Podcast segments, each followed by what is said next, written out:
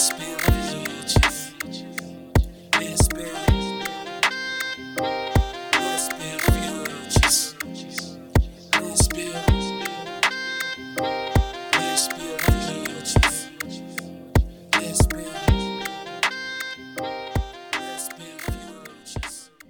what's up, builders? It's your girl, K. Antoinette, the blogger, and you are now listening to the LBF Podcast.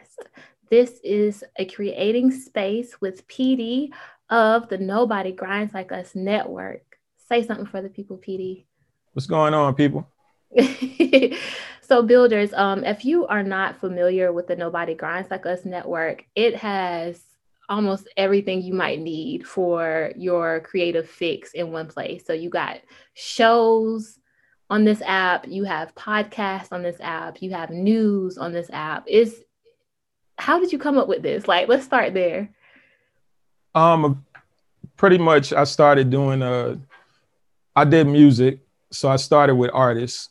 Okay. And pretty much we didn't have anywhere to like put our content. Mm. So I was like, well, I'm gonna make a DVD and just put it out in the streets because everybody had DVD players, so why not? Right. You know, so as time went on, I started pushing the DVD and putting more artists from all over the place on the DVD. And then people were paying for the cover of the DVD, and it was just like a regular magazine. But I needed to do it quicker, you know? So instead of doing a DVD every 2 months and all the content is old, I started doing online, and then eventually we moved to the app. So the app is new, and we're trying to figure out the best system to use for the app and the best way to like actually implement it. You know what I'm saying? But the website is up, and you know, that's the network as a whole. So with the app, like how did you, like, did you know anything about apps before you decided that you wanted to? Nah, like, in the military, I did like computers and stuff like that, but I didn't know anything about apps and, you know, even a whole lot of like website building and stuff like that. But I always tell people like, I'll pay for you to do it once and then I know how to do it after that. Right. So that's my logic and that's the way I always move. So, you know, we started looking at companies that build apps, and some of them, they built like apps that were just like a website. Mm-hmm. It was kind of like the online version of your website. And then some of them were more intricate where they had like different things, like a whole lot of features. So, you know, just finding the ones that work right for you. Right. I mean, because I definitely have it on my phone. And so it's easy to understand, which is user friendly. But right. I was just so very impressed. Like once I decided to become a member of the Nobody Grinds Like Us Network, and you put my content up on it, I was just like, this better than my website.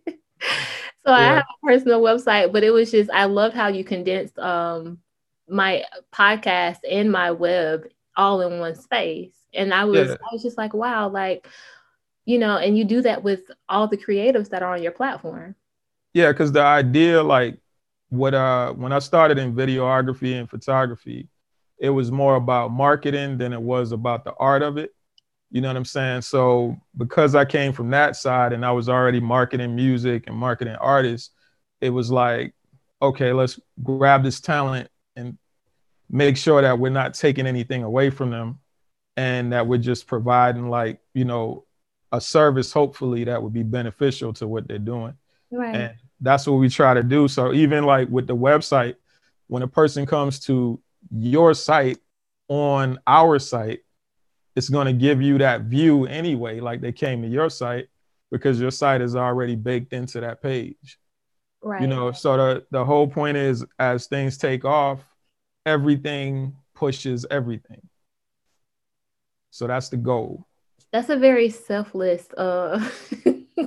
thing to do. And that's why when you first hit me up, I was a little suspicious. I was like, ain't no way somebody gonna want something for nothing. Like this is a very, you know, but once you explained it to me and I did my own research and I looked into it myself, I was just like, well, when I thought about it, I was like, it's the same thing a lot of us try to do when we're, you know, creating space for each other is uplifting one another. It's trying to highlight, you know, what's in your area and trying to put a platform there so that people can just share their gifts with the world. So we really appreciate it. I know I can speak for the people I know that are on the network too. Right. But I think some people, you know, they take it the wrong way originally, because you never want to believe people are doing things for the right reasons. Mm-hmm. You know, because that's just the way this world is set up. But yeah, it's no evil intentions. Right. I don't think it was, I thought you had like wrong intentions. I was just like, this is a lot of work for somebody to get out of it. And what would I be providing for them? But I mean, you get the content as well, you know, to build up your platform as well exactly. as I get the traffic to my content. So it's a relationship. Right. And you know, like every relationship, that some of them start off and, you know, you're running, and some of them you run together. You know, the whole point is we try to build up together. And well, let's put it this way. A smart person would say, all right, this person is promoting me for free, providing a platform. The least I'm gonna do is actually help promote the platform. Right. You know what I'm saying? And that's the smart logic. So it's like we work together. And then you have some people who like, you know, they're on the platform and that's it. Mm-hmm. So that's kind of the wrong mentality. But at the same time, like, I don't expect anything from anyone. You know yeah. what I'm saying? Like, me doing something for you is not you in return doing something for me. Like, it's just love. Right. Some like people choose to show it. Some people don't. Yeah. So it don't matter. So do you consider yourself a creative? Definitely. Okay. Definitely. When did you realize you were creative? Like, when did that happen for you? I was always into music and do production as far as beats. One of the things that it was always like misdirection. I thought I was supposed to be an artist. I thought I was supposed to be a producer. And then I thought I was supposed to have artists and produce them. The logic is I was always a storyteller. So being a storyteller, I didn't know which direction I was supposed to go in until I picked up a camera. Right. You know what I'm saying? And, you know, that was young age when I started writing stories. I was in middle school writing what was stories, but they were raps as well. Okay. So as far as storytelling goes, like, do you ever think you'll like write a book? I mean, yeah, I'm pretty sure I would. The question is if I ever have the opportunity, you know what I'm saying? Yeah. So what I do is I live my life through video. So eventually, even if I don't tell my story, it's already there for someone else to tell. You know what I'm saying? So that's why I do a lot of vlogging, filming, shows, podcasts. Like, I try to make sure my voice is heard and my perspective is given. You know what I'm saying? Yeah. So how do you come up with networking when it comes to Nobody Grinds Like Us? The biggest thing is I try to lead by example. So, you know, I don't necessarily ask people, hey, ask your friends and talk to them, or if you know this podcast. Like, I don't do that. Like, if you want to send somebody, cool. But as far as it goes with me, I try to lead by example. I step out, I write people, I talk to people. You know, if I go to venues, I try to shake all the hands in the venue and talk to people in the venue. Mm-hmm. Like, that's just I'm not a people person, so it's forced. But at the same time, it's genuine. So, you know, I don't know how that plays out, but you're an introvert. Yeah, definitely. As soon as I got on a video with you, I could like pick up on that energy. I was just like, yeah, I'm a behind the camera person. So anytime you see me in front of a camera, it's uncomfortable. Anytime, you know. Have you gotten like better as far as like knowing tips and tricks to to kind of get yourself out of your own shell? The biggest thing I see is be yourself. But the problem with that is a lot of times you question whether or not being yourself would work for other people. You know what I'm saying? So that's, you know, that's insecurities that we have on our own. Mm-hmm. So it's like, I have absolutely no problem being myself. You know, like anybody who has my social media, see, like from playing with my kids, messing with my family, like enjoying life, filming everything. I have no problems being myself. It's only in my head when I'm like, should I post that? You know what I'm saying? But I go through that so much too. Yeah, most of the time I'm just like, boom, let's do it. Right. Like, it's like it's all content, and when you start trusting in like your motivation behind why you share your content, it's nothing else that can really deter you from like putting it out there. One thing I want to kind of like switch gears with is like you do have like a few podcasts that you frequent and that you are a part of. Let's discuss that. Like, what made you want to start a podcast? I had an online radio station, Nobody Grinds Radio. And we always had shows, different personalities. And sometimes they need a guest host, so I guest host. Or I have something going on, so I come on and promote it. And every time I came in, promoted and spoke on a show, like it was good numbers. Mm. And every time I went live, it was good numbers. So, you know, I always knew like, okay, if I speak to people, it'll be beneficial for me. You know what I'm saying? But not wanting to be in front of the camera or not wanting to be the main person speaking, like I'd always shy away from it. Yeah. You know what I'm saying? But I don't know, just based on profession and having a network and, you know, needing content and having a problem finding content, it kind of put pressure on me to just jump out there and do it. You're right. I laugh not at you, but because I see myself in that too, because podcasting was the last thing on my mind. Right. Shout out to the 1409 podcast. Those guys are the ones that pushed me to start this podcast before they had even started podcasting. So very much somebody who wanted to be behind the scenes. But now that I'm in it myself, it is a different experience. And I'm glad it's a journey that I decided to take, because there is so much more you can do whenever you're getting your spoken word out there, as opposed to being behind the scenes all the time. And you're dope. And that's one of the things, like I always felt like I was good at finding talent. So, you know, when I heard you on Relationship Status Podcast, for one, I was like, okay, it's great to have that voice speaking back to those guys. No offense to them, but you know what I'm saying? Like they real like closed-minded individuals. You know what I'm saying? So they play devil's advocate a lot. Yeah, they play devil's advocate, but a lot of times they playing devil's advocate with, in my opinion, with a wrong point. You know what I'm saying? Like they remind me of the guys from up north who always say no homo and just have that logic. Like if I say I'm eating a banana, no homo, like really, you're eating a banana. How did you sexualize a banana? But anyway, so the whole point is like, when I heard you on the show and I heard the voice and the perspective, I was like, yeah, this is a dope person right here. This is a dope personality. And I could see her doing a whole lot. So I'm glad you didn't stay behind the scenes. Oh, you know I appreciate that.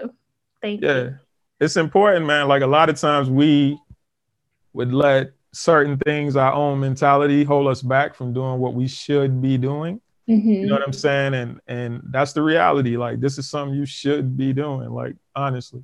Yeah. And I've said it before, but it's like when I first clicked on that mic and I started speaking, it felt like it was something I was supposed to be doing. So even before we got, you know, we started recording, you were telling me that I need to do video. Yeah. And I said I was going to ask you on air, like, why do you feel like I should do video, or why do you feel like podcasts or those who are behind the scenes should capture, you know, live footage? Well, 80% of media that people consume is video.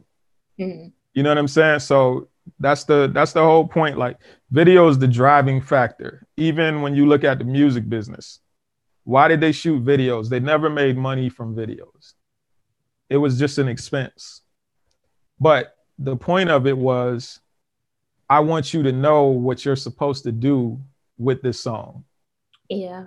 And in order for you to know that, I need you to see somebody doing it.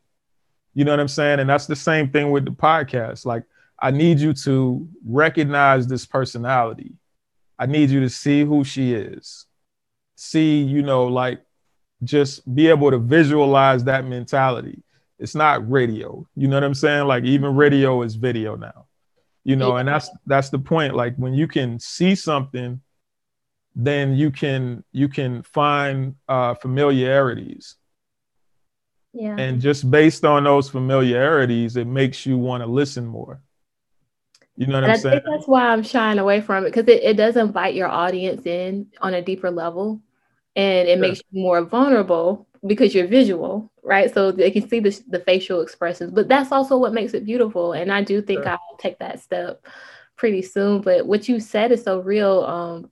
The best example I have of that is I don't know how you feel about Beyonce or anything. You know, I don't die or live with her. She's dope, but she put out Black is King, the album, way before she did the visual project. But after she put out the visuals, it was just a whole, like, people started charting that whole album again because they had something visually to connect that music back to. And the visuals was crazy. Yeah. You know, and that's the thing about it. I think people, like, we see this every day, but we don't put it together. You know what I'm saying? Like, somebody will put out a video of the stupidest thing and it'll be the most grainiest, worst quality, terrible thing you can see. And the thing about it is, it won't matter to people because the content is key. Yeah. So if you already have good content, what's the problem with somebody actually seeing you say it? All right, I'm listening. Yeah. And that's the whole thing. So I think a lot of times we stand in our way on stuff like that. And yeah, it's a whole lot easier to have a bonnet on and put a mic up. And, listen, because I was thinking that too. Yeah, like, and that's cool. But here's the thing. No different than, like, the Bonnet Chronicles. You know what I'm saying? Like, people take being themselves and capitalize off of it. Yeah. Cardi B is a perfect example of that. You know what I'm saying? Stripper with bad teeth, with damn near bad manners. You know what I'm saying? Just they was, yeah. just being herself, and people genuinely respected the authenticity. Right. To the point where she ended up on TV and they seen that, and she ended up, now she's rich.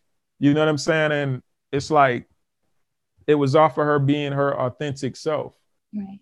So now when people say, oh, well, why is she doing this? That's who she always been. Like, she just happened to make some money. So, you know, she's still her. And that's why her core audience is going to always be there. Because they connected with that authenticity. Exactly. It's no different than a best friend. You know what I'm saying? You and your best friend click together because at some point in time, y'all seen some familiarities. And it was something about that person that you liked and you held on to. And as long as they stay in that, not necessarily pocket, but as long as they're that person, then y'all always have that. There's something to be said about extroverted personalities too. Do you think that you can get to that level of fame and fortune and, like, you know, be comfortable there because you would be visual with whether you want it to be or not? Well, I think it's all about how you tell your story. Mm. If it's your story, then you have no problems with what comes because they'll know how to deal with you. Like, it's kind of like the difference between, say, Drake and Kendrick Lamar. Right. You know, Drake, I assume he tells his story. Most of his stories is about women and heartbreak and just living life. Okay, cool. So Drake goes wherever he wants to, and he's Drake. Then you have Kendrick Lamar. Kendrick Lamar is famous, but Kendrick Lamar told his story the way he wanted to tell his story. So some might say Drake is more famous and Kendrick is more introverted, but Kendrick is famous as well. Right. You know what I'm saying? The whole point is, yeah, he's still himself. So while I'm doing this, you'll see me. When I don't want you to see me, you won't see me. I don't care how much you want to see me. I don't care if you get a glimpse of me and I look crazy. It doesn't matter to me at all. I don't have to be on all day like Drake. We hadn't heard about Kendrick in a minute. Is he okay? He's good. He's working on music, but that's the point. When he wants to be seen, he's seen. See, Drake and Kendrick, I see them on the kind of like on the same level, even though Drake might be a little more famous because he's pop, but both of them are famous. Just the fact that Drake is always on. He always has to be Drake. Right.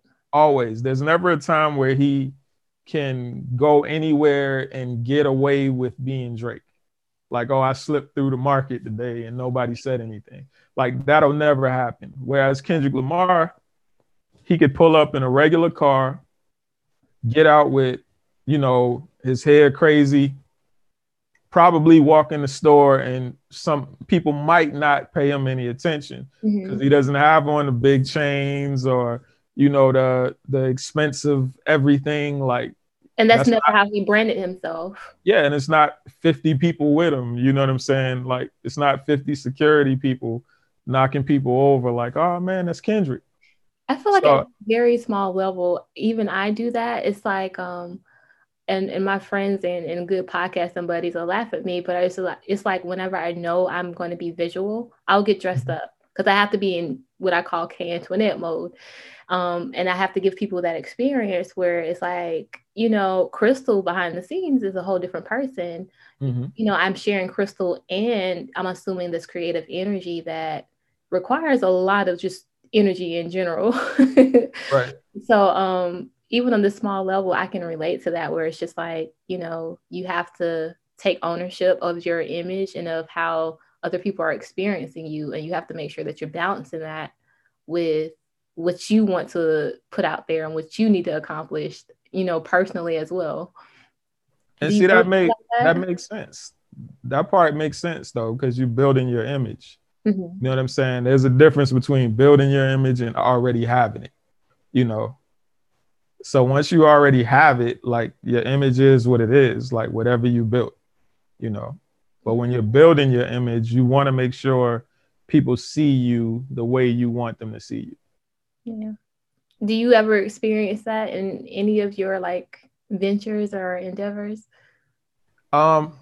Most of the people who know me, they'll say, man, you PD all the time. Even at work, you know what I'm saying? Like, it just is what it is. Like, I'll talk to my supervisor the way my supervisor should talk to me. But maybe that's because I'm actually doing the work. What does that mean? That means like, I'm going to come to you and I'm going to say, hey, can you tell so-and-so that they need to do this in order for us to accomplish this? Gotcha. Now, who should be saying that? Of course, the supervisor, but you're like, you know what, since you're not going to take care of it, let me go ahead and if you're not going to do your job and it's messing up my job, then I could either have my job messed up as well, or I can help you fix yours. Right. At the end of the day, if it goes good, you're going to be the hero. You know what I'm saying? But at the end of the day, if my work goes bad, it's going to be me. I'm going to be the problem. Right. So ultimately, I like to make sure that what I'm doing is done the way it's supposed to be done to the best of my ability. Like, I never look for things to be perfect. Like I've done podcasts where the audio is messed up or, it's fan in the background, all kind of craziness. Like, the whole point is sometimes you just got to do what you got to do. Yeah. You know what I'm saying? Because you're going to sit back and look for perfect all the time and it's not going to come. Right. So it comes a point where you just got to be like, all right, we're going to do this and, we'll build as we go. And the people riding with us, they're going to ride with us. Yeah, that build as we go is real. And when I listen back, even sometimes I have like, you know, recent episodes where I'm just like, the audio could have been better, or I should try this. But the learning process behind it is something like nobody will, once you get it, they can't take that away from you. Yeah. You'll be able to help somebody else, you know, in their journey, if they want to ever start a podcast or go into media or anything of that nature. Yeah. And it's a thirst for knowledge when you start activating this creative process, because, you know, you start off saying, I want to have a website. I want to write. And then when you start writing, you say, well, I need like a picture or something for what I'm writing. Mm-hmm. And then it's like, I need to promote this. So maybe it'd be good if I go live or do a video. And then it's like, just over time, you just slowly step up everything. Yeah. And, you know, that's why trial and error is the best teacher.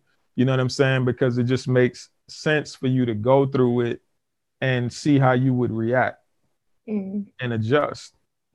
A lot of people can't do that. You know what I'm saying? Like, as simple as it may seem, like everybody isn't meant to do everything. So when you find yourself in a position where it's like you're being squeezed and you feel like, oh man, this isn't working, and then you keep going, more than likely that's because it's something you're supposed to actually do. It's something you're passionate about, which is important. Yeah.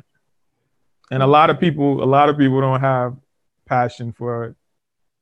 Like, somebody might have passion for being a garbage man. Mm-hmm. And I always tell people this, like, if you have passion for being a garbage man, and then you see a post online that say, instead of buying those shoes, open an LLC.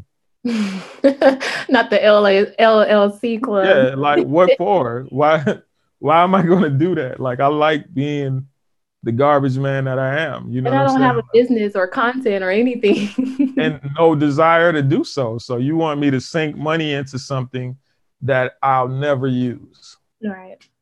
You know what I'm saying? And that's just the whole point. Like, if you have that level of creativity, then you figure out how to use that, and then you figure out how to make it pay. Yeah.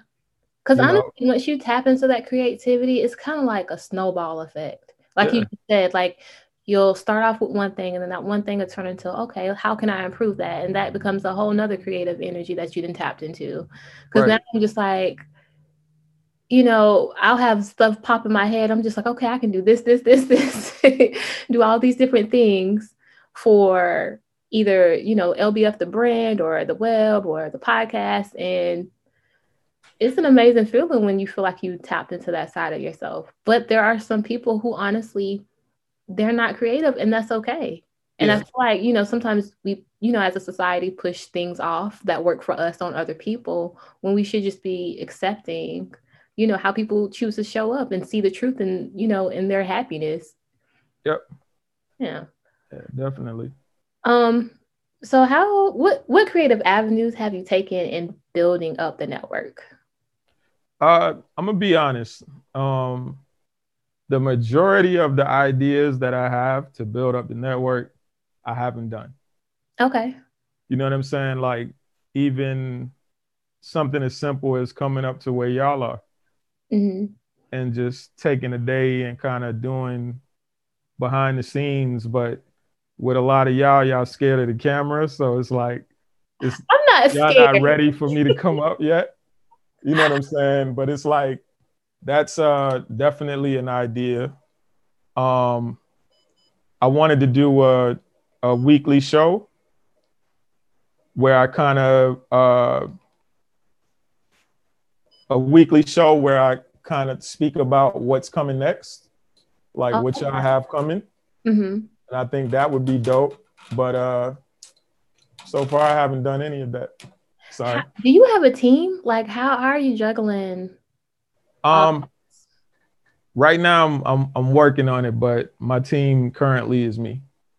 You know what I'm saying? I know how I feel trying to like keep up with my own ideas and my own creative energy. Do you ever feel like it's chaotic sometimes, or it can get overwhelming for you sometimes? A long time ago, yes. Okay. So what I did then is I got rid of everybody. What do you mean you got rid of everybody? Like I had about 7, 8 artists. We had projects on the way. We had videos that were supposed to come out. And New Year's Eve is kind of cool. That's like, you know, I guess the world's birthday, but March 10th is my birthday. Right. So my personal New Year, I focus on my personal growth. Okay. So my birthday was coming up and I was thinking to myself, like, I'm working with these people. I have to kidnap them to get them to work. And, you know, a lot of times, like, I'll grab the artists, I'll shoot some videos, shoot some interviews, shoot some audio, and I'll just have a whole bunch of stuff sitting. And it'll look like they're working, but I haven't seen them in like 2 months. You know what I'm saying? So ultimately, it was like, okay, well, you doing all of this and pouring all of this into other people. It's like, this year, we're not doing that anymore. Right. So I hit up everybody, talked to them, letting all of y'all go, have a nice life. And, you know. Wait, how did that conversation go? How did those relationships go? Well, relationships are fine. Everything is good with the relationships. Okay. You know, like people they'll try to, but they can't discount what you did. Right. You know what I'm saying? Like if you stepped in and literally took them from having a pad to having actual music in stores, like they can't discount that. You know what I'm saying? They'll try, but they can't. You know what I'm saying? And for me, I don't really have too many problems with people because I came up from a different game and people have an understanding and a certain respect level for me, which I appreciate. And I really don't have problems with people. But the conversation was, it was real simple. They already knew they wasn't working. Right. You know, so when you come to that employee and you say, you know, I wish you the best and with all your endeavors, you know what I'm saying? And you hit them with that line, they knew they was coming in late every day. Right. They already knew, like, you weren't investing in it the way that you should have. Yeah. You knew where the money came from. You knew no money came in. You knew that everything you wanted to do, you were able to do it. And you didn't take advantage of it. So like I tell people now, you know, when I tell my cameras to work, they work. You know what I'm saying? Like they have absolutely no problems doing the job that I need them to do.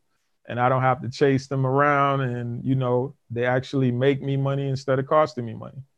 But that was 10 years of my life doing that. All right. So that's why when I talk to you, it's like, nah, you don't got 10 years to waste. You know what I'm saying? So a smart person learns from their mistakes. Wise person learns from the mistakes of others.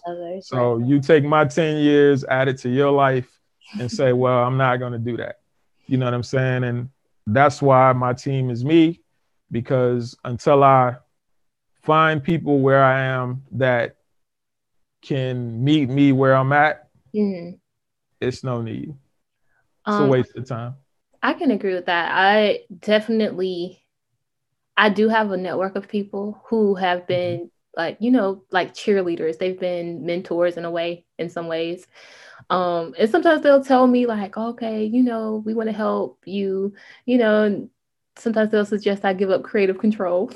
But I'm just like, I have to remind myself that while a lot of the advice is great advice and I can take that and I can use it, I have to always remember that nobody would know who K. Antoinette was if it wasn't for K. Antoinette. Of course. And so I stay true to, you know, a lot of my own ideas and a lot of the ways that I feel like I should be moving when it comes to LBF, whether that be. We can build, but yeah. You know, it's either a collaboration or you work for me. You know what I'm saying? you know. Be the CEO, yes. Yeah, that's the way it goes. Like, I say that for you. Like, I see everything that you do and what you put into it, like, plain and simple. Like, if they're not coming to you with a partnership or to work with you, you know what I'm saying? Like, nah, it's not happening. Right. And I would never give up creative control. Right. No, that's your, what does Joe Budden say? Your IP.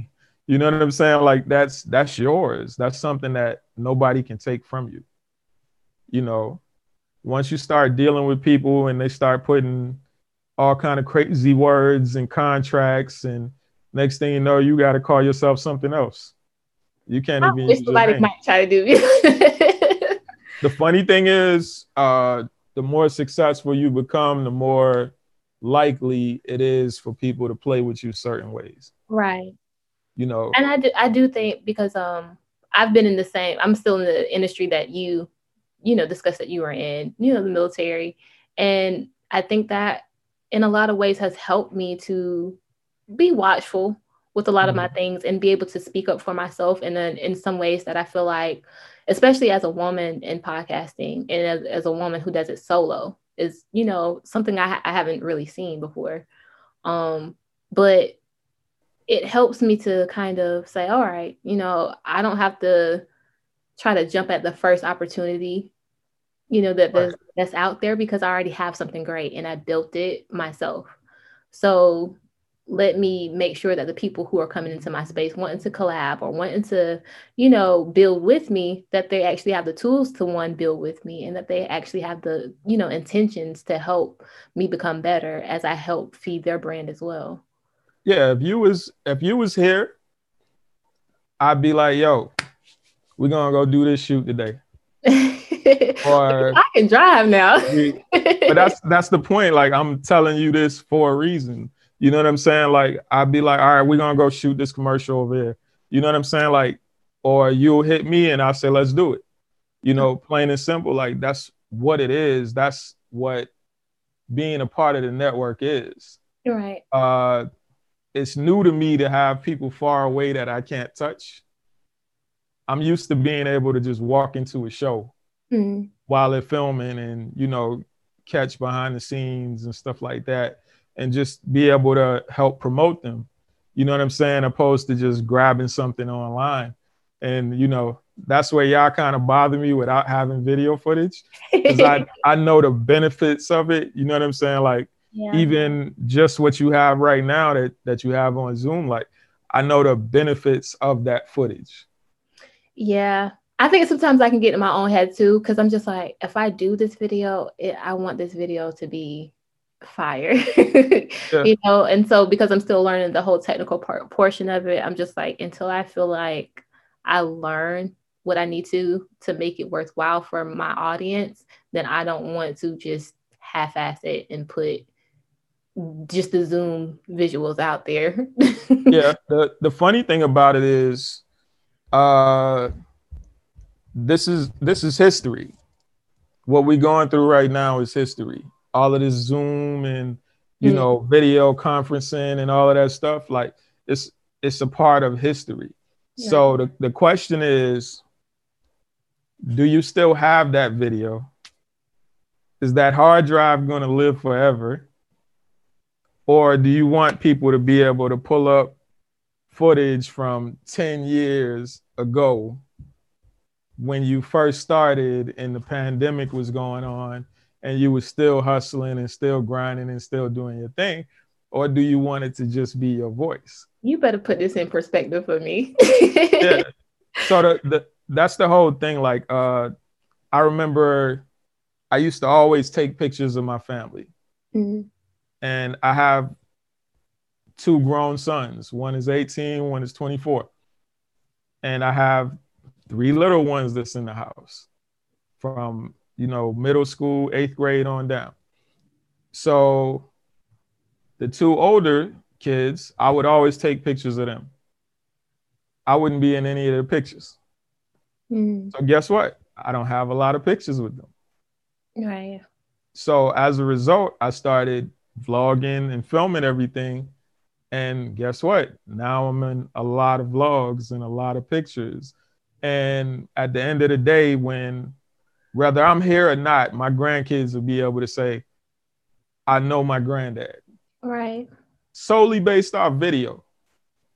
Solely based off the fact that they get to see me talk and actually see my mannerisms,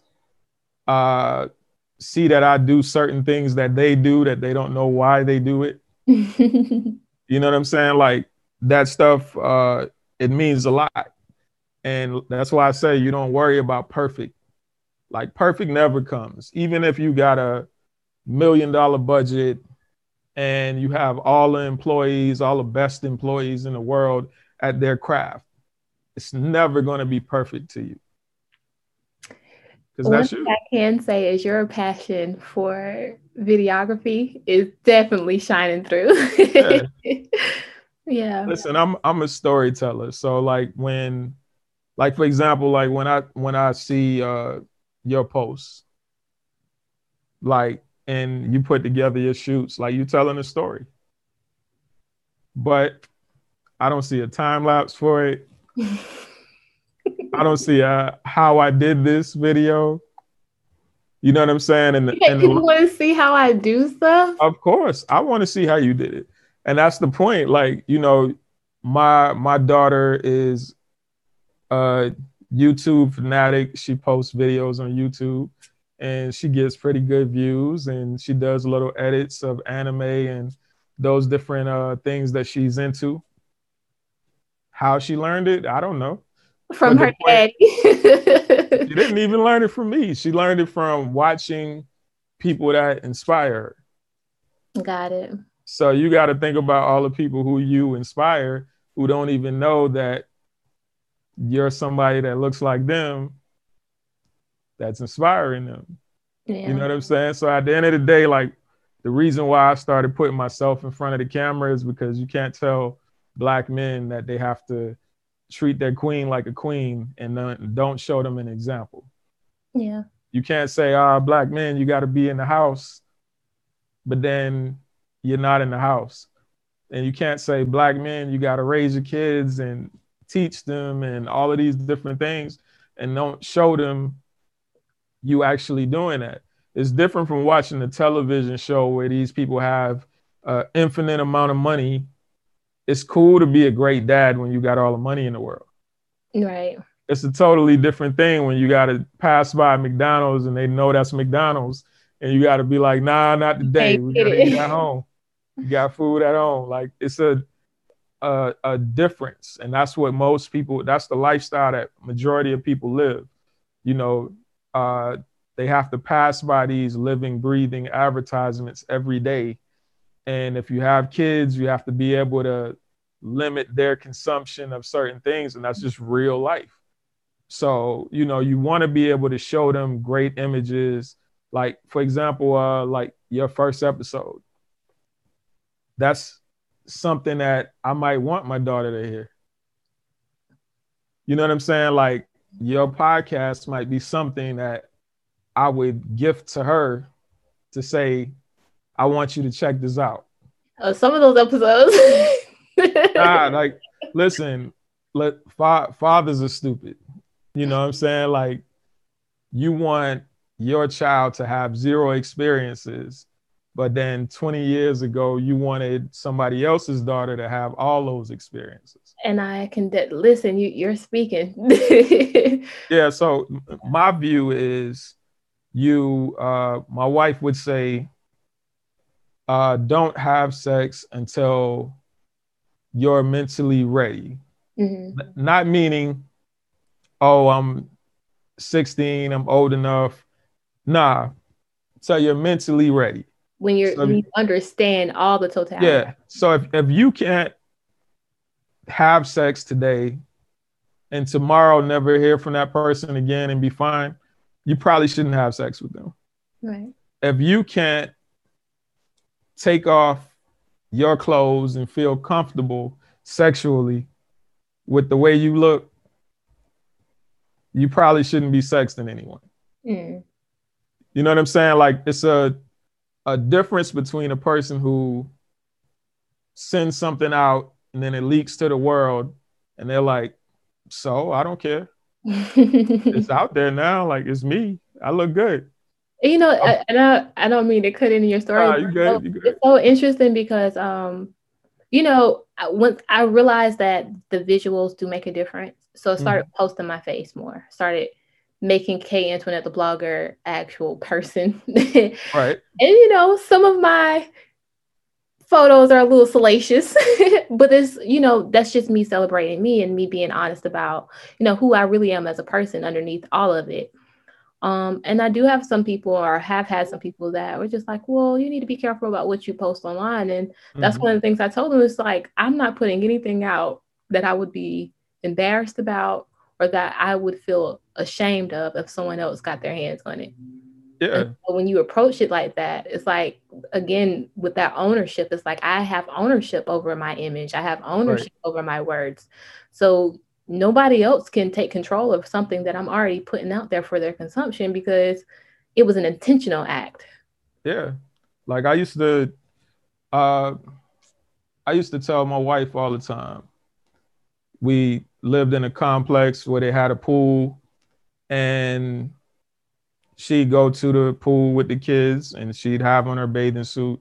And I'd be like, all right, now you walking around here in a bathing suit. Like, that's no different than bra and panties. And she'll say, well, once I get to the pool, I'm in the same bathing suit that's no different than bra and panties. When I go to the beach, I'm walking around in a bathing suit that's no different than what you say, bra and panties. Right. So is it the clothing that's wrong or my perspective? So it was my perspective that was wrong. Smart wife you got there. Definitely. I might give her more credit than she deserved, but yeah, so that's the whole logic. Like, and that's another thing, like, we kind of raised each other, you know what I'm saying? Because she's a people person, and she's the type of person that's outgoing, social butterfly, and I'm an introvert. So, you know, a lot of my ways had to go out the window in order for us to coexist, and vice versa. Right. You know what I'm saying? The whole point is, like, you should add to a person's life opposed to taking from. So with that being said, like, how do you feel like, is she involved in the network and, like, your creative ventures? Like, how has she contributed in that way? As far as J.I.G. Media goes, she's definitely involved. She has Dream Bella. She's a makeup artist and a creative designer. So a lot of times she does creative designs for the shoots. And she's a co-host on Drinks and Discussion. Right. So she does her own podcast. But other than that, whatever help I need, you know, she's always there. And vice versa. When she has things going on, I'm always they're helping her with her campaigns and anything that's going on.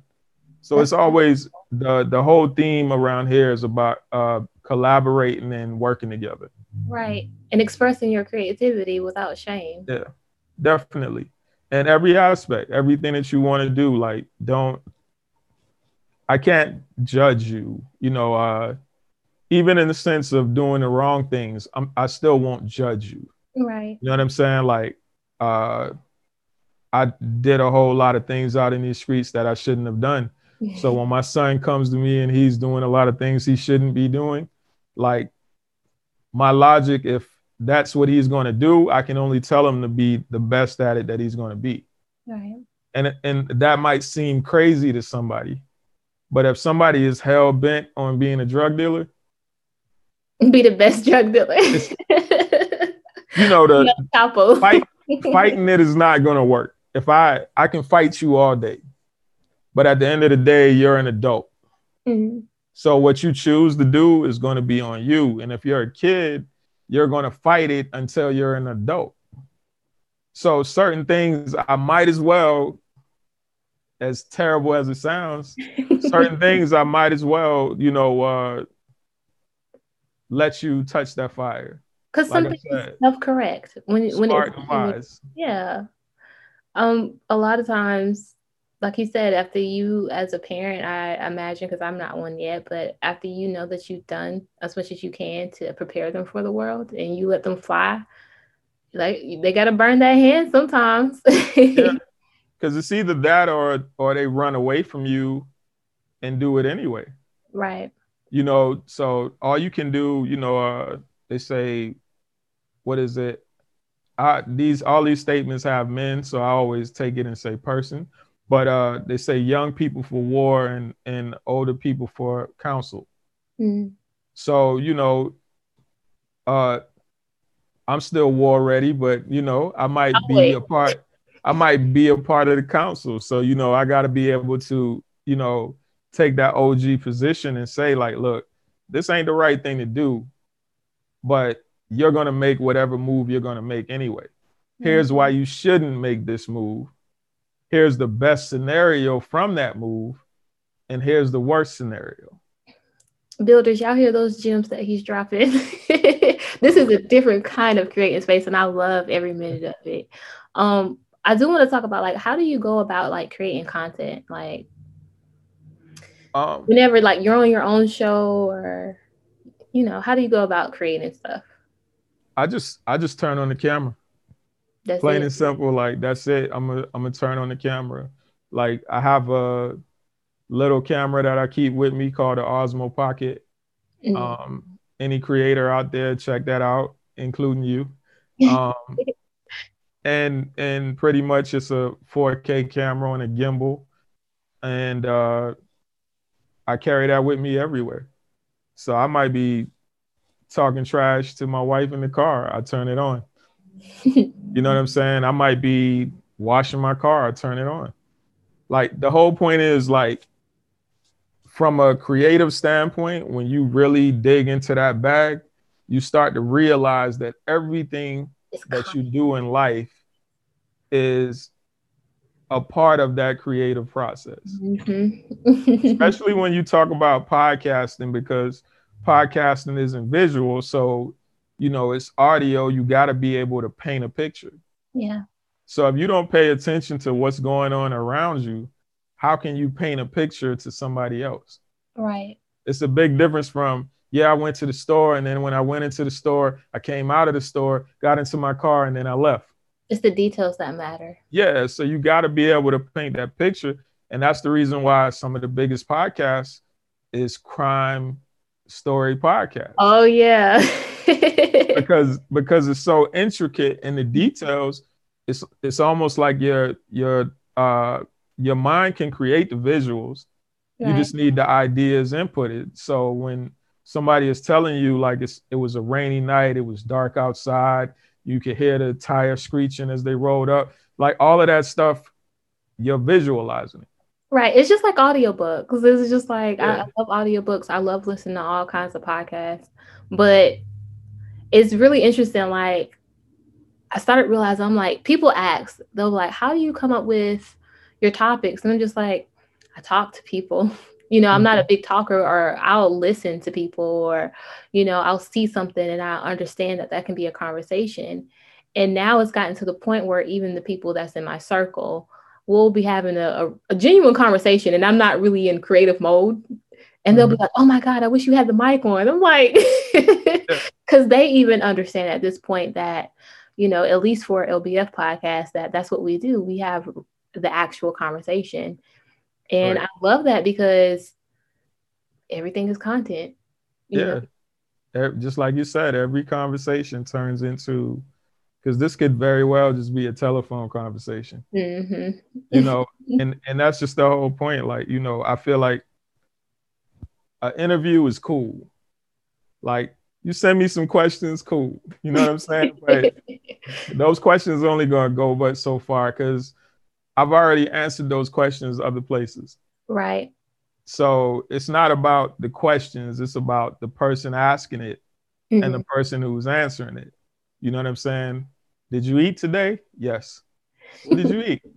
You see what I'm saying? Like, right. If everything went that way, like, you only got to do one show. And I already thought about it. I mean, because I did you the same way I do everybody. I send an outline, because it's just an easy way for me to make sure I'm at least hitting the high points I want to hit. But I already knew. I was just like, all right, he just did an interview on the 1409 podcast that I listened to. A lot of the stuff that I would want to ask, you already answered. So how I was like, I'm going to have to go off of the actual conversation with you to see how we can make this different. And I think it's going well because, you know, we've hit on some things that, you know, I hadn't heard you say before. Granted, it's our first time talking, you know, face or virtually.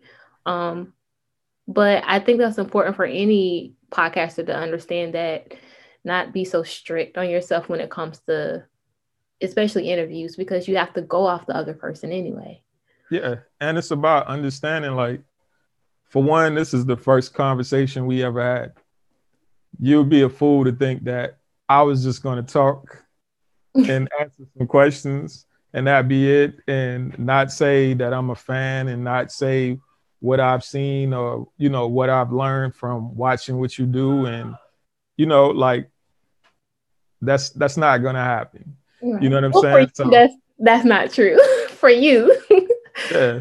Because I've had other interviews where it is, you know, they're new to it and we're having the conversation and they may have never even listened to the podcast. And that's perfectly fine with me because now that I'm doing creative space, I'm doing a lot of artists and I'm trying to highlight the creatives that are in this area as well. So, you know, I try to understand that you might not know anything about me, but I'm gonna at least try to do my research to know that who's on the other side of this microphone. Right. Yeah. And that's important. But that's the whole thing. Like, I'm a fan. So even when I hit you about, like, I think you were a guest. The first time I ever even wrote you, I said, you know, you were great on the show. And you was probably like, who this cat? Like, he ain't on the show. You know what I'm saying? But that's the way I view things. Like, I view it like I'm a part of it. You know what I'm saying? So whether they see it that way or not, like, that's the way I view it. So if it's a dope show and it's a part of the network, I'm like, I'm gonna hit that guest if I know the contact and I like them on the show, and I'm gonna say they were great. And that's a part of your networking too. Say that again? That's a part of your networking too. Yeah, of course. So, you know, like, once, and then you came on, I think you came on again and then again. Oh, they have me up there. Yeah, and then I started listening to your show, and then I was like, I read your, I went on your site first. And after I read, I think it was your blog. I don't remember the exact title, the first one. What was it? What's your first? The very first one? Yeah, what's the title? You might have to shame me because I don't even know what my very first blog post was. Okay. I think it was something about, basically, it was just about you personally. I think your situation might have been a breakup. I don't know. I don't remember what it was. But that took me to the podcast. And then I listened to the podcast. And I was like, okay, cool. So I started from your first podcast and kept going. So, like, yeah, like, I like finding things that I can be a fan of. Right. I don't like listening to a podcast and being like, that was cool. Yeah. Like, I want to actually be a fan of it and actually be looking for you to post the next week. And, like, that's my motive. You know what I'm saying? So this conversation was going to be for me based on that. You know what I'm saying? Yeah. And I appreciate it. So. What makes Nobody Grinds Like Us unique? And, like, let's discuss, and I say this all the time, but I think that because you're in a different avenue, it's important for me to discuss the myth of, like, oversaturation when it comes to media groups and networks and, you know, that kind of stuff. I think it's all about the personality. You know what I'm saying? Like, people forget that a business has a personality. So, you know what I'm saying? Like, that is a quote. That's what, to me, that's what the difference is with everything. And even going into oversaturation, like, you know, a chicken is a chicken. There's only certain ways you're going to be able to cook it unless you invent a new way. Right. So pretty much if you go to a fried chicken place, you're going to get fried chicken. But it's all in the personality, the way they season it, the way they yeah, the way they do what they do, what that with that chicken, right, makes all the difference on whether or not you go to the one across the street or theirs. You know what I'm saying? With a lot of stuff that I'm going to start doing, it's going to be, you're going to be able to see a lot more of the personality behind the network, which should drive more users and more people to the network. Right. You know what I'm saying? And that's my focus. Like a lot of times I was looking at who could be the face of this or who could be the face of that. And the reality of it is nobody's going to push your dream more than you. Right. You know what I'm saying?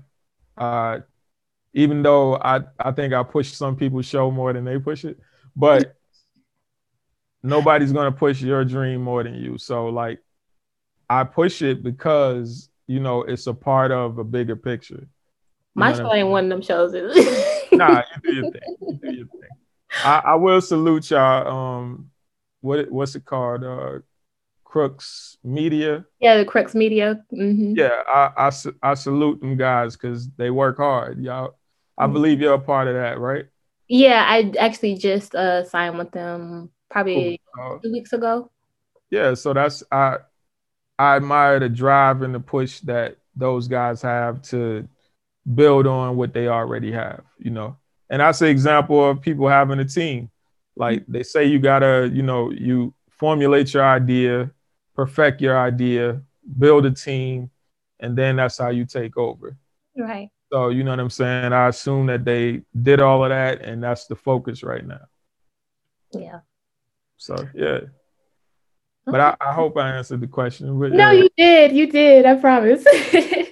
Cool. Support. I know this is something we talk about a lot as creatives, but what, first of all, let me ask this. What support do you need as a network as big as yours? Definitely need users. Definitely need people who are into podcasts and into vlogs and into shows and just overall content, that the content that we create and support. You know what I'm saying? Right. That's what we need. You know what I'm saying? So yeah, as far as that goes, that's what we need. Has it been hard gaining support for the network when you first started it and up to now? Coming from the music business, I understood one thing. Your mom's not going to buy your CD. Damn. Your family members, your cousins, but that is your real best friend. Yeah. None of them are listening to your podcast. None of them are supporting you in that way. They're not, because they might not be your consumer. Right. Now, if they are, then cool. You know what I'm saying? But I would always tell people, like, I'm not going to sell a CD to an old lady just because she had the money to buy it. Mm-hmm. I want somebody who's going to actually listen, actually become a fan. Like I said, I become a fan of things. You know what I'm saying? Like, there's a difference between buying something and becoming a fan of it. Right. So for me, you know, I don't look for support, because I feel like people who become fans of yours, they actually find you. And once they find you, like, you can't get rid of them. That's when they're in your comments and they're like, oh man, I love this, but I would have done this. And you know what I'm saying? Giving advice that you don't even want. And they're critiquing you and you're like, or if you have a falling off or a hiatus and they're like, okay, what you got going on? Yeah. And it's like, they're invested. They are fully invested, fully engulfed in what you do. And right. You want, to the point that you want to be upset with them. But it's important that people invest in you in that way. It is.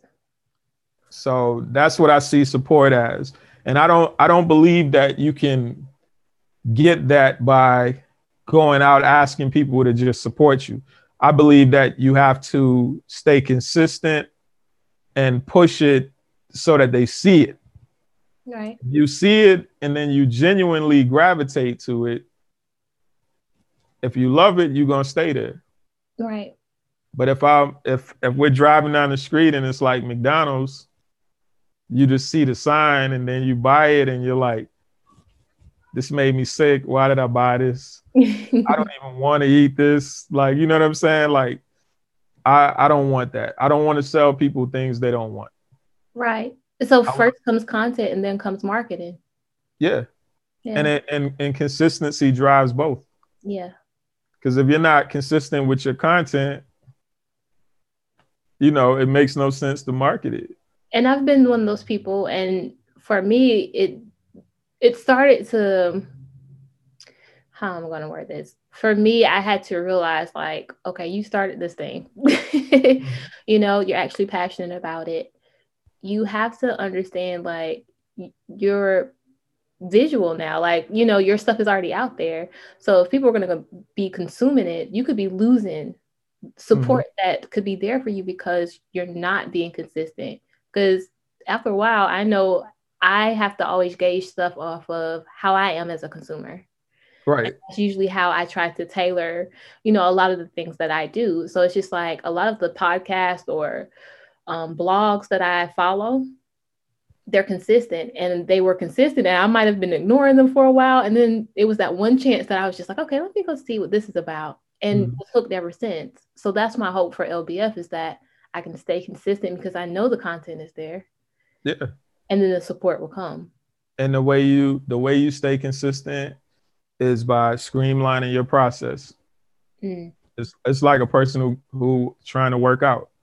If I gotta leave, get up, get dressed, go downstairs, go to the car, warm the car up, drive past all these restaurants that serve breakfast to get to the gym, it's not gonna happen. It's not gonna happen. It's not gonna happen. But if I can get up, put on my clothes, come downstairs or go outside and turn on YouTube or something or whatever workout, you know, people you bought from, and just work out, I can probably stay pretty consistent with that. I can travel and stay consistent with that.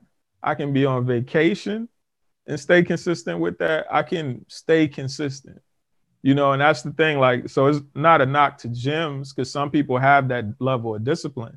Right. Just for me, I don't. You know what I'm saying? Like, and you have to know yourself. Yeah, exactly. And that's the thing. Once you find a system that works for you, level for you to create consistently, you know what I'm saying, then you stick to that. And that's why I say, like, I'm always creating. Why do I own an Osmo Pocket? Because it's a little camera that is about that size. You're gonna make me look this up for real. This is the camera. That's how small it is? Yeah, like it literally fits in your pocket. Like, it's almost like 3 big pencils. You know what I'm saying? But it's literally that small, and the quality is literally that great, to the point where any party you're at, any mall you're walking through,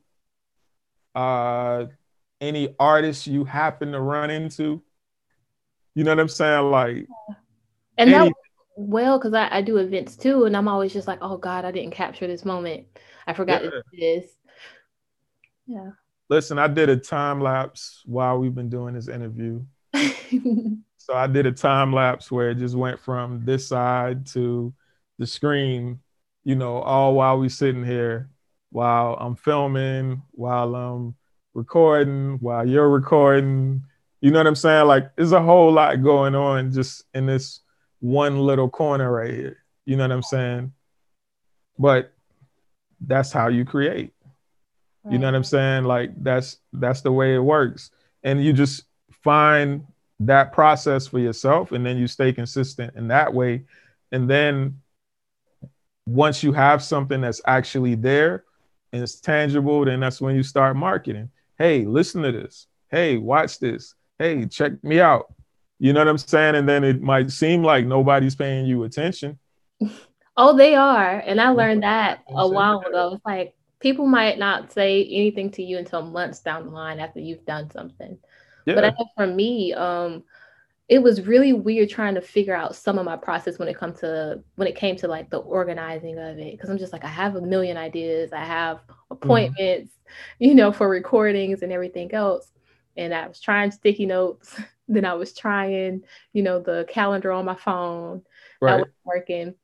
And what worked for me, and I only say this because, sometimes it's going to be unconventional. Mm-hmm. So I have this big whiteboard and I split it down three ways. And I have to do, I have appointments, and I have post and editing. And once I write out everything for my week, I then take a picture of it and I know what I have to do for that week. And I always refer back to that picture. It's weird as hell, but it works. Yeah, it works. And then with me, my process ended up being the calendar on my phone. Mm. Like 6 o'clock, I was literally leaving out of a art store because we're doing a Valentine's shoot tomorrow. Okay. And my calendar is linked with my wife's phone as well as mine. So she was like, "You got an interview at 7?" And I was like, yeah, I do got an interview at 7. Right. And I was like, "What time is it now?" She was like, 6. It's like, all right, cool. Went to Chick-fil-A and then headed home. But without that setup to say, 1 hour, 1 day, 30 minutes. It's not happening. It will get, especially with, I know my mind moves fast a lot of times creatively on top of trying to keep your day-to-day scheduling. So it's like, if I don't refer back to something that I've written down or, like you said, that alert that on that calendar, it will get lost. And I'll dismiss an alert quick. So that's why I got to have a few of them. You know what I'm saying? Like, don't use the calendar because I. But that's why I have a few of them. You know what I'm saying? Because I'm going to dismiss a few, and then it's like, all right, yeah. Tomorrow I got to do this. Right. And it's like, all right, 2 hours from now I got to do this. 1 hour from now I got to do this. 30 minutes, 15. That's gonna flare up my anxiety. It does, but at the same time, like it for me. That's the only way I can move. Right. Without it, nothing will happen. And that's your method. And that's what, we're saying is find your method. Cause I think the reason why the whiteboard works for me is because whenever I do feel like, okay, I need to figure out what I need to do, I always think about whatever visual, representation I have of a schedule. And so having that whiteboard image in my mind, I can literally just like mentally look down and like, oh, okay, I still have to do this, that, and the third. So, Or find your weird little method, people. Exactly. Find that consistency wherever you got to look, wherever you got to find it. So let's get into the possibilities. Like, where do you want Nobody Grinds Like Us to go? Right now, I want to be able to be to the point to where when I bring a show on, I can already have advertising for that show. Mm. I already have a marketplace for that show. To where you're coming into money opposed to just coming in on good faith. All right. You know what I'm saying? So that's the focus. Like, of course you want listeners, but ultimately I'm a person that's for content creators. So I want to see content creators get paid for their work because we do a lot of work for free. You know what I'm saying? So I want to get it to the point where all my people earn regardless of what they have doing, whatever they're doing outside of me. How do you balance? I mean, because you said that, you want others to get paid and we create a lot of content, but you're doing a lot too. You're doing a lot. How do you balance everything? You're a family man, you have, 9 to 5, and I'm pretty sure you need downtime in there somewhere on top of podcast, on top of the network. Like, how do you manage everything outside of the calendar? I mean, I do a whole lot, but I've learned that everything has a place. Right. It was one point in time where I wasn't working enough. And then it was one point in time where I was working too much. So, like that goes with that consistency. You find the way that you create. and you find the way that you work. You know, some people might be good at recording at 7 in the morning. You know, some people might be good at recording at 7 at night. The whole point is you find what works for you and then you make it happen. Like with what I'm doing right now is pretty easy because all it requires of me is to take what's already there and then regurgitate it to a different audience. So that part is easy. The stuff that I create is easy because I have a streamlined process.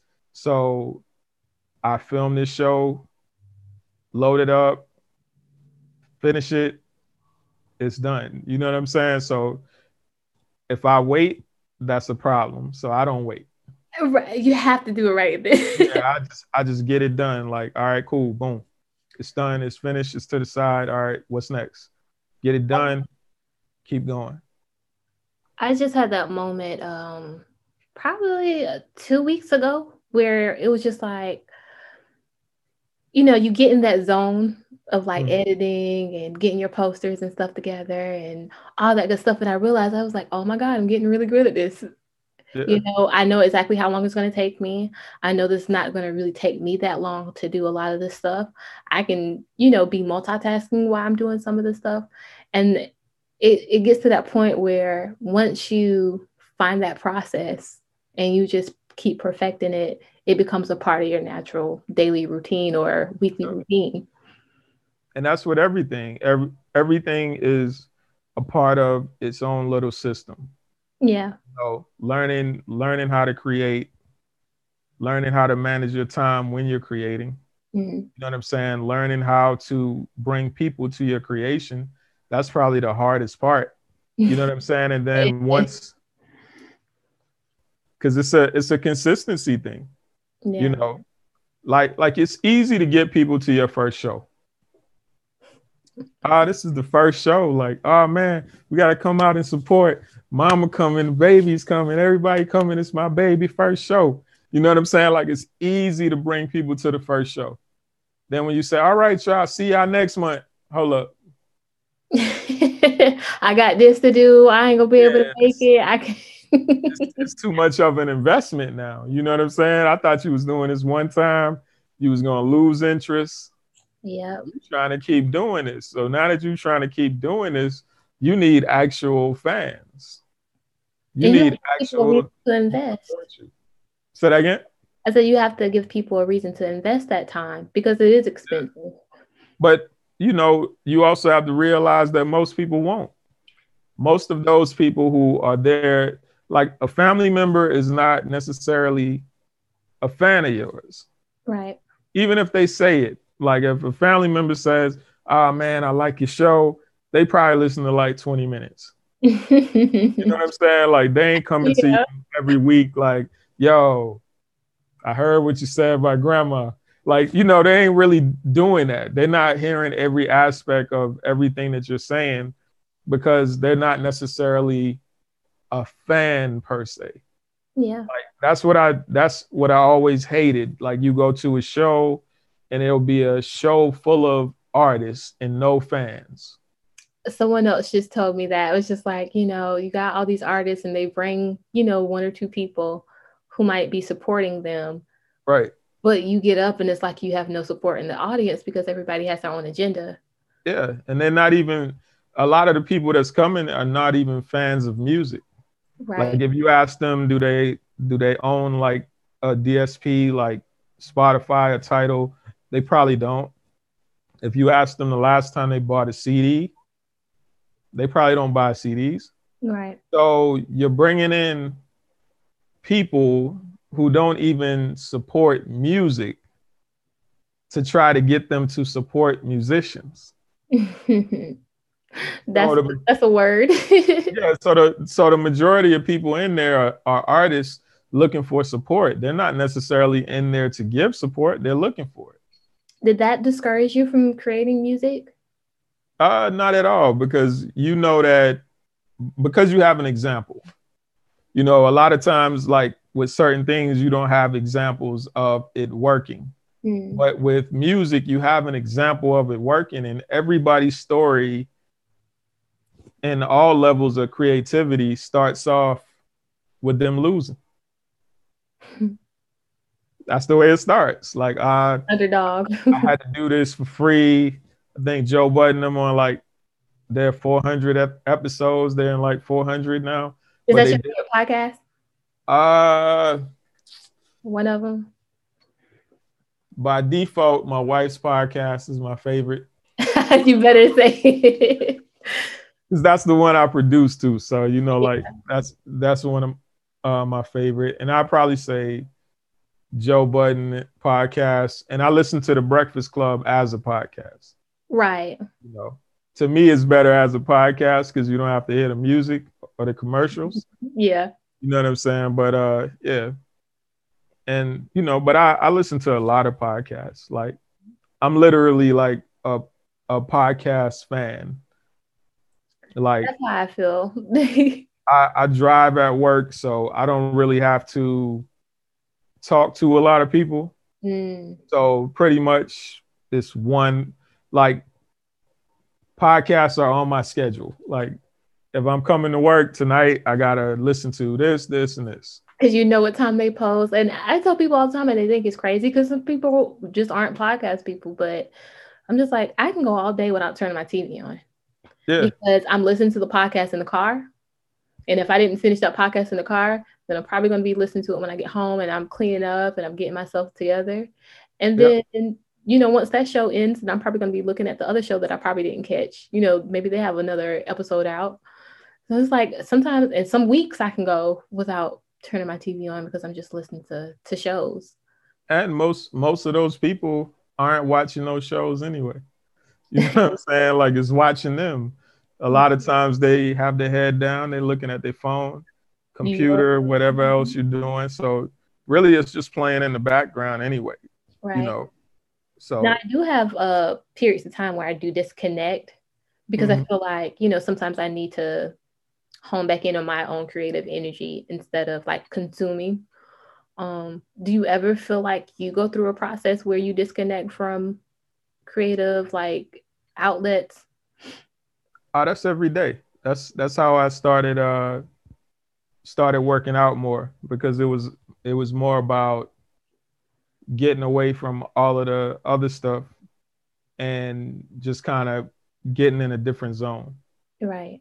You know what I'm saying? And ultimately that ended up being beneficial for me because I got back into, you know, working out and getting myself together, trying to get in shape and overall health. But that and, you know, family is the way that I disconnect.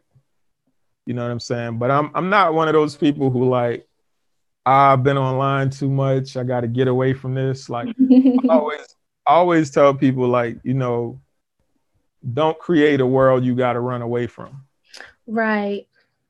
So a lot of times we'll, you know, especially like in the Trump era, you would have friends that have differing opinions, and now you're arguing and you're going back and forth and it's all kind of nonsense. And it's like, if you always find yourself going back and forth and just having conversations worth nothing, like, you need to purge your friends list or purge your social media. That's simple. That's simple. And there's always this thing, and I don't fault anybody for going on their, you know, social media cleanse. But for me, I'm just like and I told someone this recently, I was like, I use social media as a tool. For me, it's, you know, business related. And I also consume some things from it because it's also going to be content related for me. So I'm not on social media every day. I just know what purpose I use it for. And I think a lot of people don't. They don't know what purpose they use social media for other than escapism. I'm just like, if that's your form of consumption, then, you know, maybe you do need to take some breaks sometimes. And some people are just consumers. Right. You know, I think that was the problem with artistry. The problem with the music industry is we made people feel bad about being fans. You just a fan. You know what I'm saying? And, and so now you made people feel bad about being fans. So what happened? A lot of them started converting and trying to be artists. Everybody wants to be famous now. Yeah, but they're terrible at it. So some people are just some people are just meant to be consumers. Yeah. You know what I'm saying? And some people are meant to, like, what are you going to do in a world that doesn't have janitors? Mm. You know what I'm saying? So if you make all the janitors feel bad about being janitors, even though this might have been the greatest janitor to ever do it. You know what I'm saying? Like, it sounds strange for that stat to exist, but it's the truth. But it sounds strange because we've been conditioned to think that more and more and more and more is the way to go. And sometimes your more is not going to look like my more. You know what I'm saying? And that doesn't mean that we're not equal. It just means that we're different. And people really have a hard time understanding that concept because nobody wants to be a fan, because that means I'm beneath you. That means that I have to look up to you as someone, you know, that has something that I can't obtain myself. Where it's just like, no, maybe you just appreciate the way that I create. Yeah. And that's it's right back to that bathing suit analogy, because it's all in your mindset. Mm-hmm. Like, no, I'm not beneath you. I'm the person who pays you. Right. Where would you be without me? And where would I be without you? It's a relationship. Yeah. So, you know, like, it's important that the person on top doesn't forget that. And it's important that the person, quote unquote, at the bottom doesn't forget that. Mm-hmm. Like, if you came to this concert, to this city, and nobody bought a ticket, would you still perform? No. I ask that question all the time on Creating Space, and I get interesting answers. Well, when you're a new artist, you're used to not having support. Right. But that's why I say for an established artist that has a fan base, if you come to a city and nobody bought tickets and nobody's there, more than likely you're going to cancel that show because of low ticket sales. Right. You're not even going to show up. So that tells you, like, if these people don't consume what you create, you're not even going to create it. You know, because you're doing it for the wrong reasons. Yeah. You know what I'm saying? Whereas if you humble yourself and you actually create for the purpose of connecting, mm-hmm. you never have to worry about people not connecting. Or knowing the purpose of why you create, because sometimes I do believe it could be just expression. And then you learn that other people want to consume it. I talk about this too, is where, you know, when I was doing my blog, I realized that it was hard to get support from the people closest to me. And I started focusing more on the lack of support than I did on just expressing myself how I was already doing it. Right. And once I realized that it was okay for me to have strangers that were, you know, in my comments or in my DMs and that were appreciative of it, as opposed to focusing on who didn't, then it was just like, okay, I can get back to focusing on the content and actually focusing on the audience and worrying about how I can perfect what I'm already doing. Right. Because the minute you start looking at other people and looking for outside validation, that's when you start losing. That's when you start being like everyone else. Yeah. And you stop paying attention to what you're actually supposed to be doing. Mm-hmm. No, definitely. One of the last questions. Let's discuss the financial, mental, and emotional aspects of you having a network, and you creating in your own way as a videographer and producer of shows. Mm-hmm. Or wherever you want. I mean, mentally, it's like what they say, when you're doing what you love, you never work a day in your life. Mm-hmm. So, you know, telling stories, creating content, linking people to other people's stories, that's what I love to do. Yeah. So that part is easy from a mental standpoint. From a financial standpoint, that's where consistency comes in. You know, like, I'm going to consistently have to pay this bill. Mm-hmm. You know what I'm saying? That allows me to create this platform. Right. I'm going to consistently have to do all the things that I do financially to keep things running in order to even attempt to see a dollar come back from what I'm trying to do. a lot of people get stuck in that one. Because it's just like, it is a lot of investment. It is, like you said, some of this stuff is not just the one time you buy it. Sometimes you got to have a subscription. Sometimes you got to buy a product, well, you know, monthly or yearly. And that's going to help you continue to get your content out there to the masses. And you have to be prepared for that and financially stable enough. You got to dedicate yourself to what you're doing. Yeah. Plain and simple. And, you know, that's what I did. Like, I dedicated myself to the process and creating and, you know, just becoming a better person and righting wrongs and being an example and all of that great stuff that people say, you know what I'm saying? Like, and all of that for the purpose of just being able to do what I love doing. Because if I waited for somebody to give it to me, it would never happen. Right. So, you know, I gave it to myself and then I give it to others, you know, and that's the logic. So if you consistently do that and you build in that way, you hope that somebody else that you pass the baton to will take it further. Yeah. You know what I'm saying? So like, that's the whole process. Like, and I used to tell people that even with music, like, maybe I didn't make it in music so that you could. You know, and that's just the whole point, a wise person and a smart person.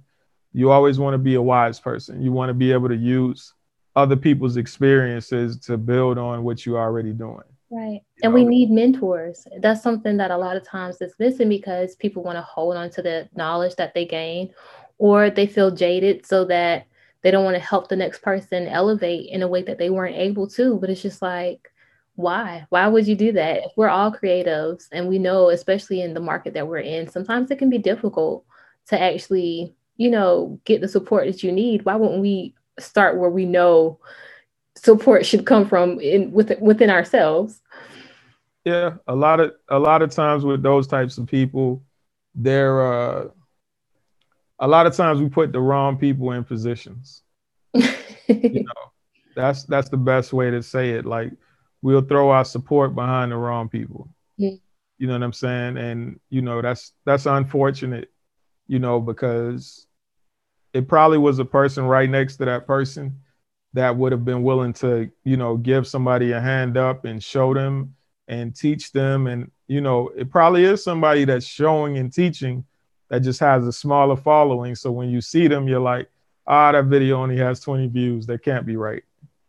Yeah. And you pay them no attention, whereas the person who has 2 million views is going to say, hey, on today's video, I'm going to show you how to do this thing I'm going to speak for 10 minutes about and never show you how to do. You know what I'm saying? And it's like, you have to be able to separate the knowledge from the noise. And it's not a lot of people that can do that. Right.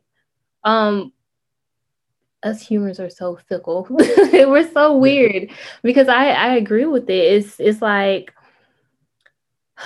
I said, we need mentors, and we need to understand that the way to get better is to kind of help each other. Because I even had, you know, with me doing creating space, it was always something I wanted to highlight other creators with. Mm-hmm.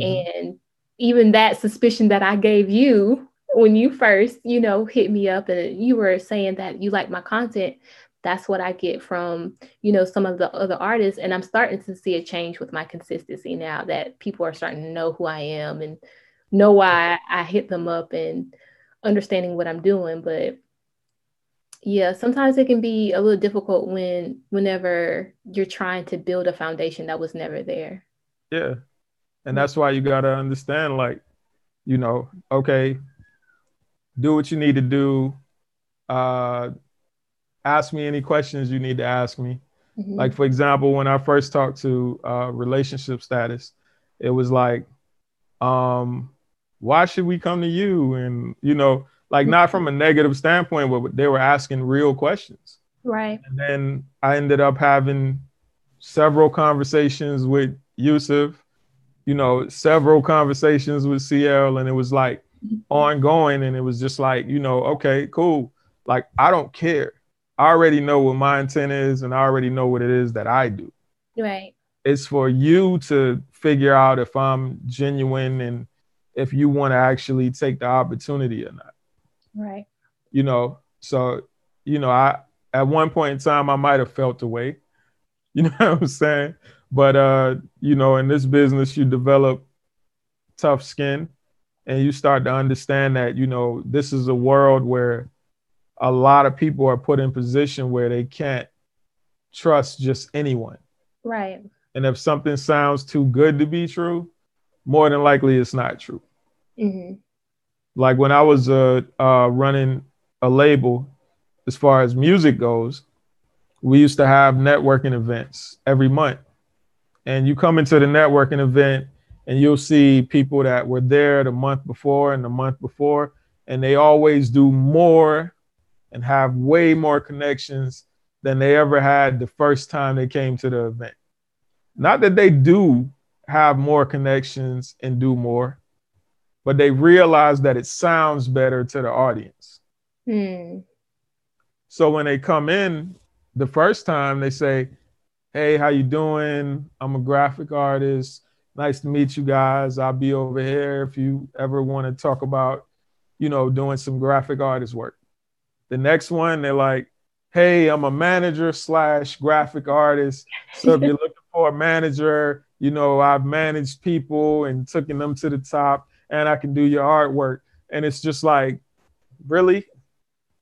So now when I come in and I say, okay, I run J.I.G. Music Group, J.I.G. Films, Nobody Grinds, videography, photography, artwork, et cetera, et cetera, et cetera. It's not possible. They start looking at me the way they look at that person because they already talked to that person. And they realize that this person isn't even a graphic artist. Mm. So you're just coming in here lying every time you come in trying to get more people. That's those alarms I told you about. Oh, trying to get more people to come and talk to you. You're telling them lies about what you do. So then when a person comes in and they're honest, it's like, nah, you don't do that. Right. You sound just like the other person. It sounds too good to be true. So how do you navigate that? I guess that would be the emotional piece of this as well. Like, how do you navigate?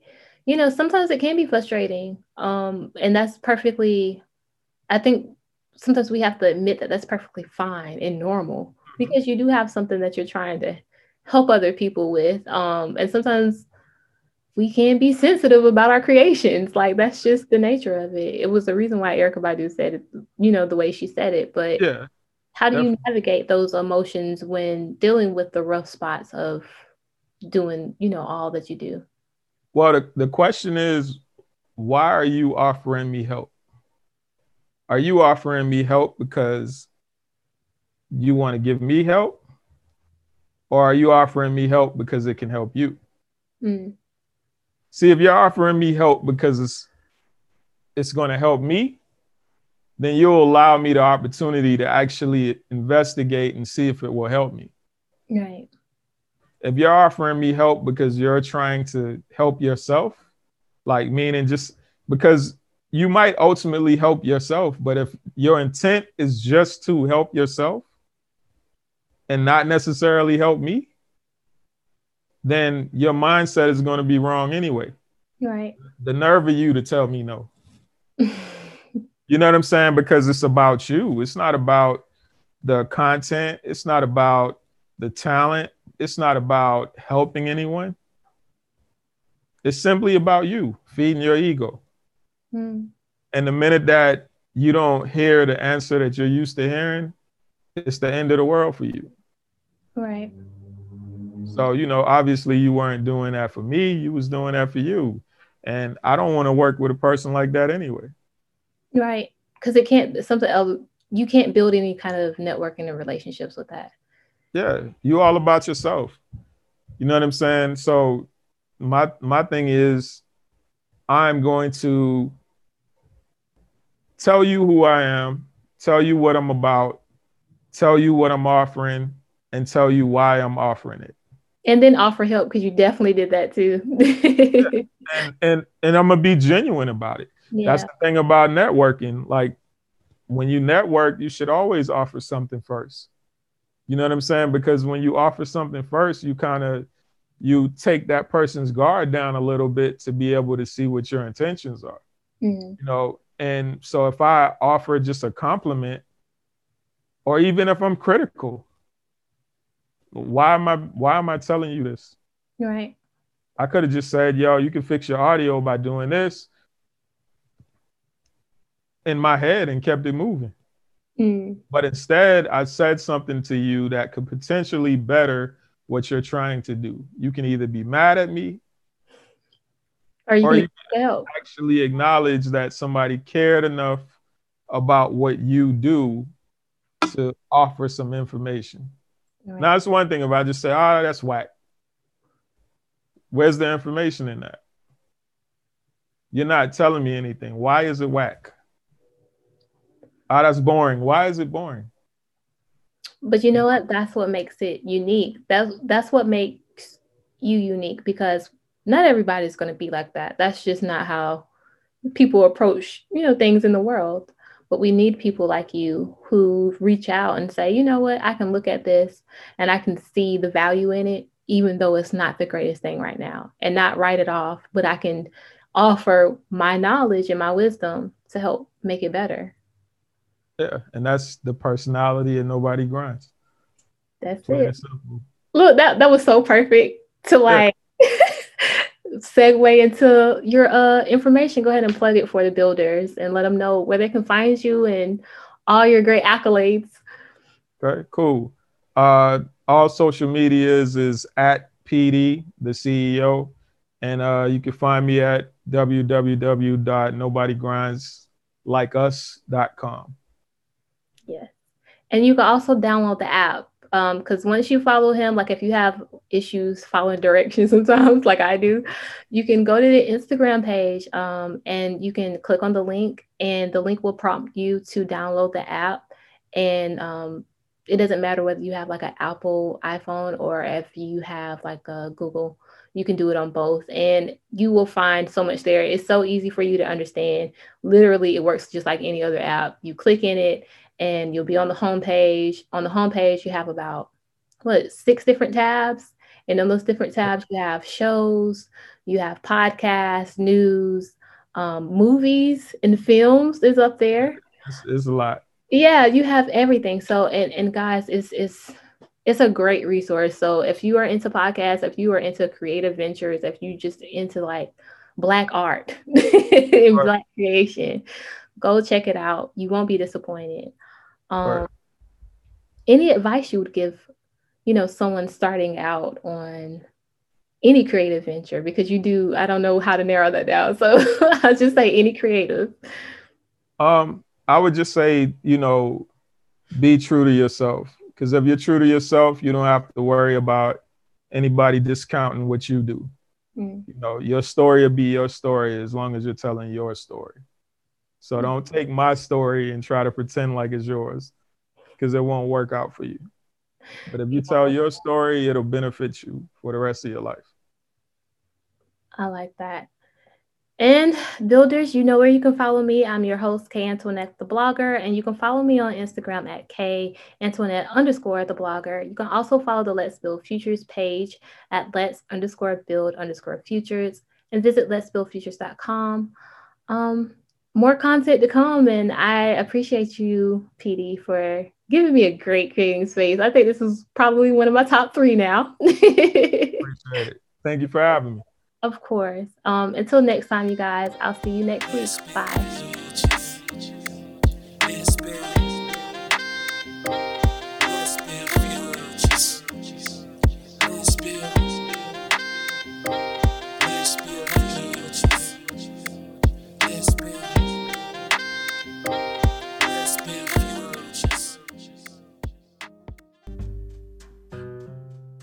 Relax, heal, and embrace a better you.